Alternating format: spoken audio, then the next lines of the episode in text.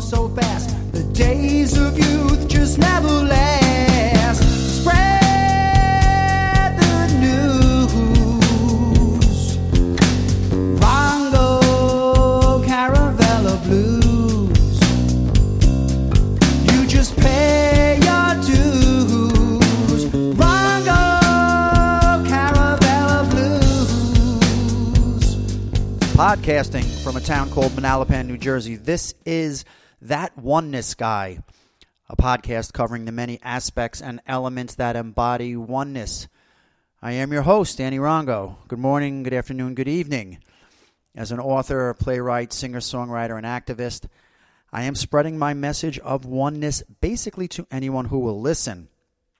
First, as always, for those who are not aware, my book, the book that these podcasts derive from, is I Am God, and So Are You, my friend.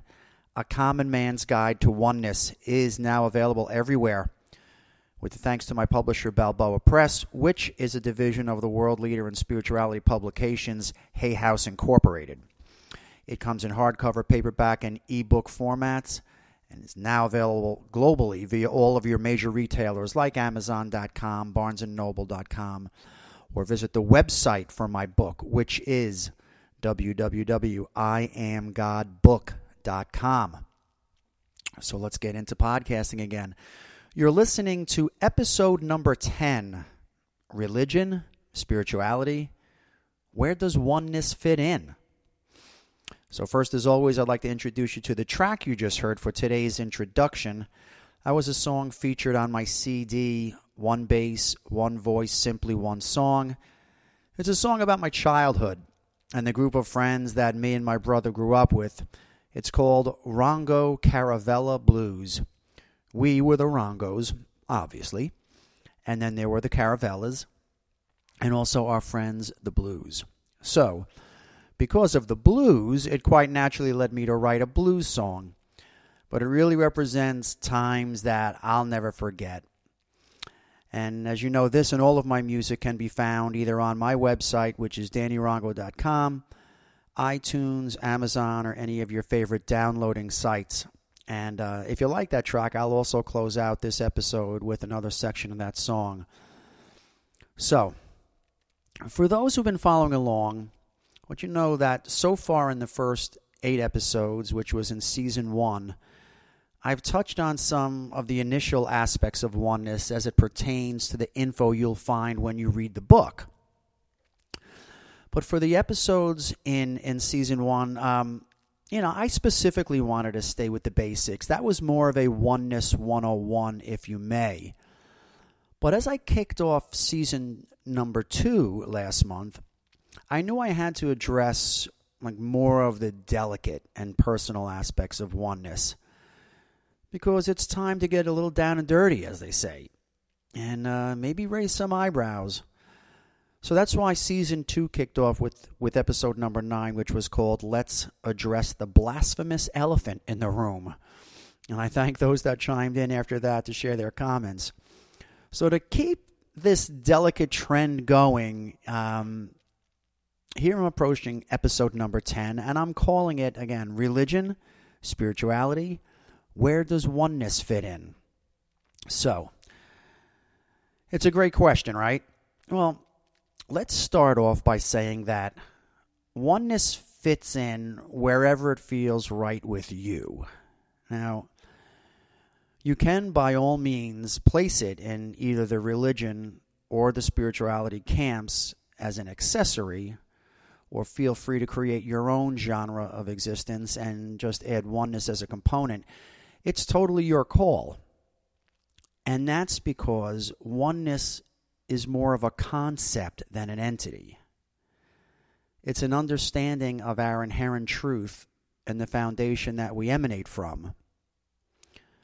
So, let me share where I place oneness within my own life and how it got there. I was raised a Catholic.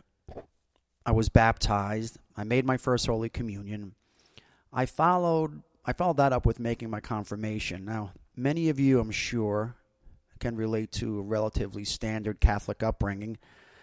I attended catechism on Saturdays and church with my parents on most Sundays.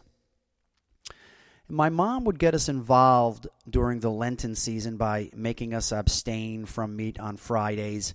Not that it was any kind of major thing to give up, you know, but but as kids, we got the point that we had to give up something during Lent. So, as I ventured further into my teen years and through my 20s, I started leaning away from the Catholic Church and, and what it stood for. And I guess I guess it kind of correlated to when I started to really think on my own. Um, most young adults come to a point in their lives when they start to question the rules they were subjected to as children. Now, I know I did. And as I started delving more into self help and spirituality books from the likes of, of Deepak Chopra, Neale Donald Walsch, James Redfield, and of course, Dr. Wayne Dyer, I'm not surprised that I started to uncover my own spirituality at that same time. Now, what really struck me as odd at that time was how the newfound spirituality I was discovering wasn't fitting in with what I was taught and had learned about via the Catholic religion. And I was at a point in my life where I asked myself, well, why? Why is it not fitting in? Well, I mean, here on one hand, I had the Catholic Church, a religion and teachings that had been in place for millennia. One would think that they got this stuff down, right? So, why was I questioning all that I had learned and been taught throughout my life to that point? And the answer I came up with was that it just didn't feel right anymore. Now, one of the first important bits of information I took to heart from my early spiritual readings was to trust my intuition. I learned early on that when we speak to God, it's called prayer. And when your God responds back, that is called intuition. That's those nudges, as I like to call them, that we feel in our gut. You know, they usually don't go away. They are very persistent, to say the least, but they are there for a reason. Again, because that is your God or your higher self, or what I refer to in my book as the acronym STEVLS. That's S T E V L S. That stands for Spirit, Thought, Energy, Vibration, Love, and Soul. That's that speaking to you through earthly feelings. That's what intuition is. And I know that a lot of people cast them aside. Not me, folks. It was those intuitive feelings in my late teens and early 20s that led me to question and debate what religion had taught me. Now, I remember the most monumental debate I had with myself during that time was to me, a very simple and honest one. And it was that how could religious teachers go ahead and tell us that the Bible says we are all here of our own free will, but yet there are these Ten Commandments that we must abide by? I was like, uh, isn't that like a tad hypocritical? So you're saying I have free will, but only if I follow some specific will? Mm, I really didn't get that. And from there, it became somewhat of a snowball effect.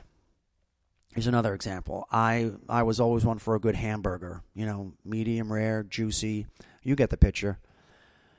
But for six weeks or so throughout every year, I couldn't eat one on a Friday. And I was like, what? That one drove me nuts. Okay, so what you're saying is that my God will somehow get upset if I eat a hamburger on a Friday. Mind you, Tuesdays are fine, just not on Friday. Now, I know that really gets back to the abstaining issue, but you get my point. And also, why in the world would we need to abstain from anything nowadays? Life is hard enough. Okay, and you'll find out a lot more about that in the book, too. So, as I grew more into my own spirituality, I really became upset with the whole God fearing aspect of religion. The punishments, the potential banishment to some place called hell, or the denial into heaven. Again, my thought was always, hey, free will, dude. Why are you judging me? Which always makes me think of of the George Carlin skit where he goes on and he's ranting about God as an old man in the sky with a long white beard, and he goes on and on about how you must obey his laws because if you don't, you'll go to hell and you can't do this and you can't do that. But he loves you. That that one always cracks me up because George Carlin was just an amazing uh, comedian, an amazing individual who really spoke from his heart. You got to give him that. Um, something else about, about specifically the Catholic religion that got me to wonder when I first realized it was why is it that so many images and statues of Christ portray his crucifixion? I mean, especially when you're teaching people, is that the lasting image you really want to convey? That of a beautiful man of peace hung by nails on a cross, bleeding from thorns piercing his head and a wound in his side. These images focus on the suffering that Christ endured, and in my eyes, just promotes more worldly suffering. It dwells on the false idea that God is equated with suffering. And let's please note that Jesus said, I am the resurrection and the life. He who believes in me, though he may die, he shall live. That's from John chapter 11, verse 25. He didn't say, I am the crucifixion. He said, I am the resurrection. So if you ask me, I think any and all images of Jesus should only reflect the resurrection, filled with love and light and one that transcended earthly suffering. This, in turn, would encourage all of us to love each other rather than remembering him as a tortured soul. And while I'm discussing Jesus, I'm sure by now you're intrigued enough to wonder what my stance is on him especially since you probably can surmise by now that I've pretty much denounced the Catholic Church in general. Um, well, it's simple. I believe Jesus was all that we've learned he was. I believe he walked this earth just like me and you. I believe he was a messenger, like Buddha, like Mother Teresa, like the Dalai Lama, and like Wayne Dyer. I totally believe in all of his miracles that he exhibited. And that is because he knew how to raise his energy and specifically his vibrations. And because of his extraordinary capabilities to raise his vibrational levels, I also believe that he did, in fact, rise from the dead. I know that Jesus is in me. I know that I breathe the same air he did over 2,000 years ago. And because he is in me, I know that I am capable of everything that he did and more. In fact, Jesus did say, Is it not written in your law, I have said, you are gods? That is from John chapter 10, verse 34. So, to your question, I so very much believe in Jesus, and I know that He walks beside me and within me at all times. So, back to my point it was about that same early time in my life when I first started to hear and read about oneness and what that truly meant as a total inclusion with one and all and everything. And that made me question the aspects of religion even more. To me, it became really obvious. I had to figure out what made the most sense to me. And I will ask the same of you what resonates with your inner being? What makes sense to you? Whatever that is, that is what you need to pay homage to. You'll find your ways to add oneness just like I did. To me, it became evident that oneness truly does mean inclusion with one and all, and that included my God. If I am one with everything and God is part of everything, then I am one with God. And because I understood that I am one with God, I then understood that there is nothing I can do that is considered wrong, because right and wrong imply a judgment. I learned that I cannot sin because there is no such thing as sin. Again, that would imply a judgment. Now, once I understood that, I immediately felt lighter and freer, unafraid of any impending judgments because there will be none. I know in my heart of hearts that when I cross over to the other side, I will not be judged. And when I came to realize that, it immediately relieved some of the pressure I felt as a child while following the Catholic religion. My purpose here on earth is simple. I choose to experience the grandest version of the greatest vision I ever had about who I am. Now, some might recognize that statement. You see, God said that to Neale Donald Walsch in Conversations with God, Book 3. If you haven't read that trilogy, I highly advise it. They really are magnificent books, and they truly help in understanding that God is in you and one with you. So please, let me state again my thoughts on oneness and the reason behind my book is not to get you to change any religious beliefs. I just want you to understand our connectedness. And that connectedness does include your higher source, your God, what I call Stevels. And so you know the reason why I keep adding that that Stevels acronym is is that it truly doesn't matter what you call your God or your higher source. You can call it bookcase for all that matters. And to explain why, I like to revert back to a phrase made popular by Soren Kierkegaard, who said, Once you label me, you negate me. Now that ties in well with oneness to me. Think about that in these terms. If what we're saying in oneness is that we're all one, me, you, God, everything, then why would we need names? It's also similar to the reference by Lao Tzu in the Tao Te Ching that states, the Tao that can be told is not the eternal Tao. Yeah, I know it's a tad much from a philo- you know from a philosophical standpoint, but you get the point. So now, what about praying?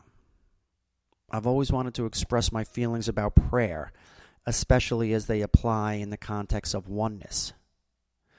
Now, most people understand that oneness means a connection to your higher self.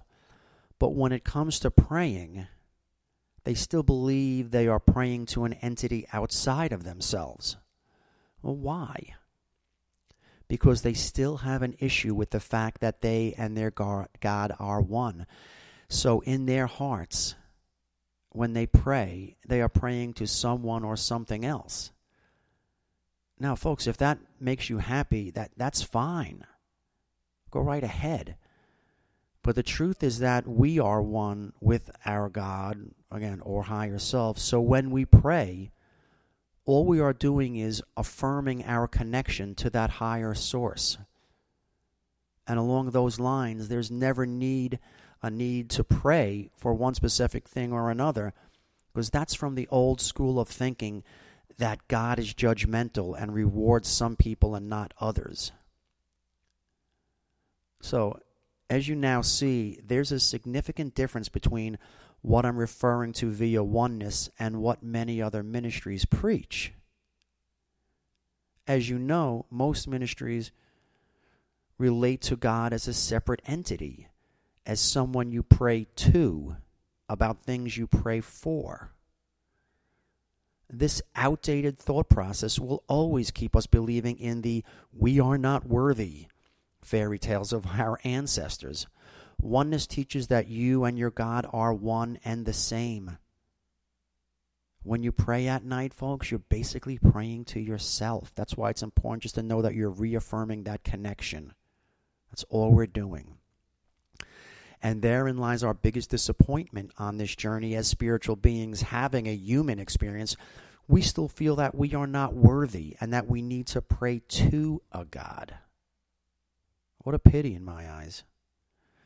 When you pray, again, you are reaffirming your connection to your source or your higher divinity. As I've, re- as I've repeated already here just in this podcast, and I do many times in my book, we are thought, or again, what I like to call is that Stevel's acronym. Our objective is to align our thoughts and energies with their divine intentions. When we pray at night, we shouldn't be saying to ourselves, Dear God, please make mom healthy again. Because, first, your God has absolutely nothing to do with your mom being sick. This is your mother's journey.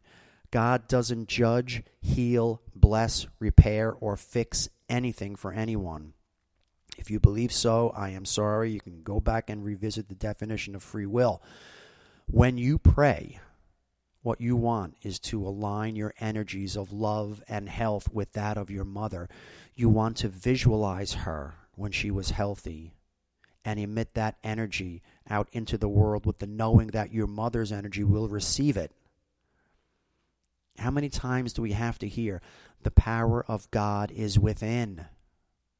It doesn't say the power of God is outside of you, it is within. The bottom line is that when you're praying to your God and requesting favors, all that you're doing is addressing your need or lack of whatever. The universe does not know lack, it only knows abundance. An example of that is when you're praying at night, something along the lines of, Dear God, I need money. The universe responds with, Yes, you do.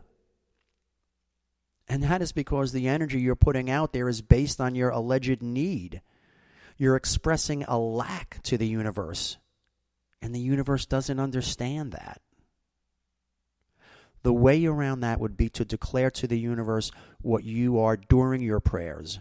For example, in this instance, you could state, I am abundance. In this case, you're reaffirming your connection to your higher source, which only knows abundance, and in turn, you keep that energy flowing to and through you. That is why the words I am should now have a whole new meaning for you. Face it, my friends, we have spent millennia bowing down to the fear based religions and dogma that have led us to believe that we are not one with God. It is that fear that made us feel not worthy. And, may I add, keeps us going back every Sunday to keep putting money into that tilly now, doesn't it? Hmm. Makes a little more sense now. Hey, I will never tell people that there is a right and a wrong way to pray. That's judgmental. Now, the quote that I emphasize the most in my musical, The Phone Call, which is a musical to inspire oneness, is Life just is. There is no right or wrong way to live your life.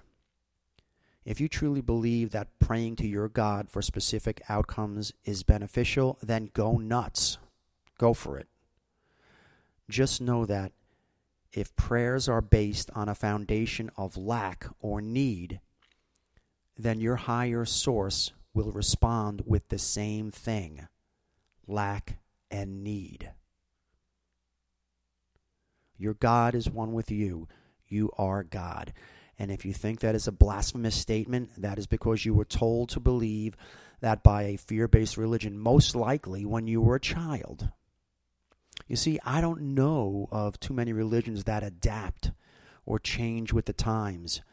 I would find that refreshing, to say the least, even if they pray to a God they perceive to be outside of themselves. I mean, why not? And hey, maybe add some hashtags to your prayers. And the reason why they don't change is that the dogma that they've used for centuries still works for them in the sense that it keeps the congregation coming back, coming back. It will always be the we are not worthy. But guess what, folks? We are. So there's my input regarding prayer. But getting back to where oneness fits in with religion and or spirituality, you just must make the thought and the idea that is oneness work with your life in ways that you see fit. I'll always say that oneness to me represents more of a spirituality than a religion because I equate spirituality with you personally. It is how and what we practice internally. Whereas religion is something you you are taught and doesn't necessarily reflect who you are. And with that said, I feel that you don't need to change any religious beliefs, just maybe accessorize with oneness. Because to totally get the picture, you need to know that we are all one. You need to tear down any walls you might have created that give you an illusion of separateness, because that is all that it is. It's an illusion. Here's another quick point. Think about what you may have learned in history classes. If you go back in time, we can find eras when people lived more in village like settings, right? Where society at the times had more of a all for one and one for all mentality. Remember? Let me ask you, what happened to those times? When did we abandon those times and why? Well, if you're not sure, yeah, because I don't know how sure I am either, but I can tell you what the catalyst was. The catalyst that slowly over time led us out of those simpler and more peaceful times was ego. Yep, that's really all it was.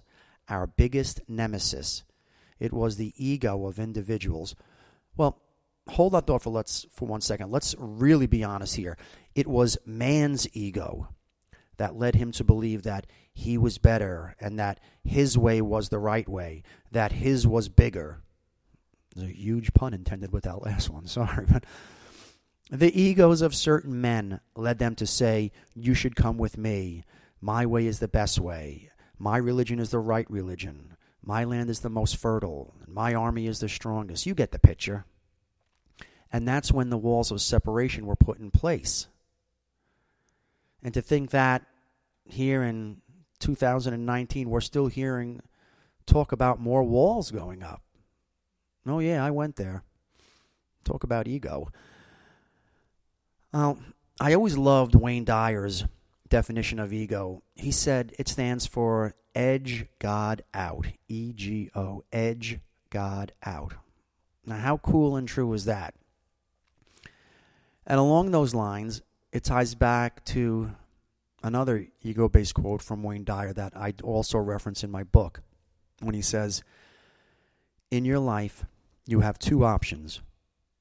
You can either be a host to God or a hostage to your ego.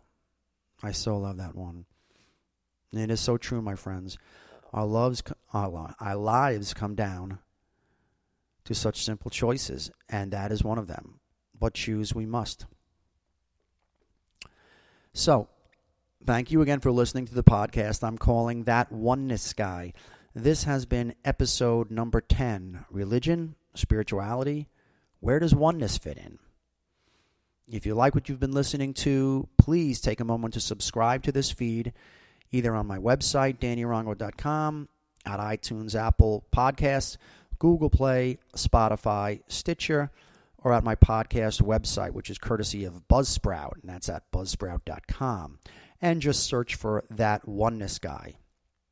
And know that as an extra bonus, this podcast has now been added to your smart home devices. So all you need to say is, Hey Alexa or Hey Siri, play that oneness guy. And you can listen anywhere in your homes. And please follow me on Twitter, Instagram, and Facebook. See, there's there's Siri helping me out right now as we speak. Thank you, Siri. Again, please follow me on Twitter, Instagram, and Facebook so you can stay in touch with all things oneness, and especially my book, I Am God, and So Are You, my friend, A Common Man's Guide to Oneness, which, as I mentioned earlier, is now available everywhere. And please check out the website for my book, which can be found at iamgodbook.com. Again, iamgodbook.com com. It's a really cool interactive site with photos, videos, a blog that you can be part of too. So just add your email and you can join in on the conversation with me.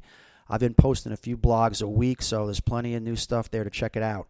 Um, so, again, my name is Danny Rongo. Um, please take a look for my next show, most likely next month. And until then, I send you, as always, peace, love, light, and continued oneness. Namaste.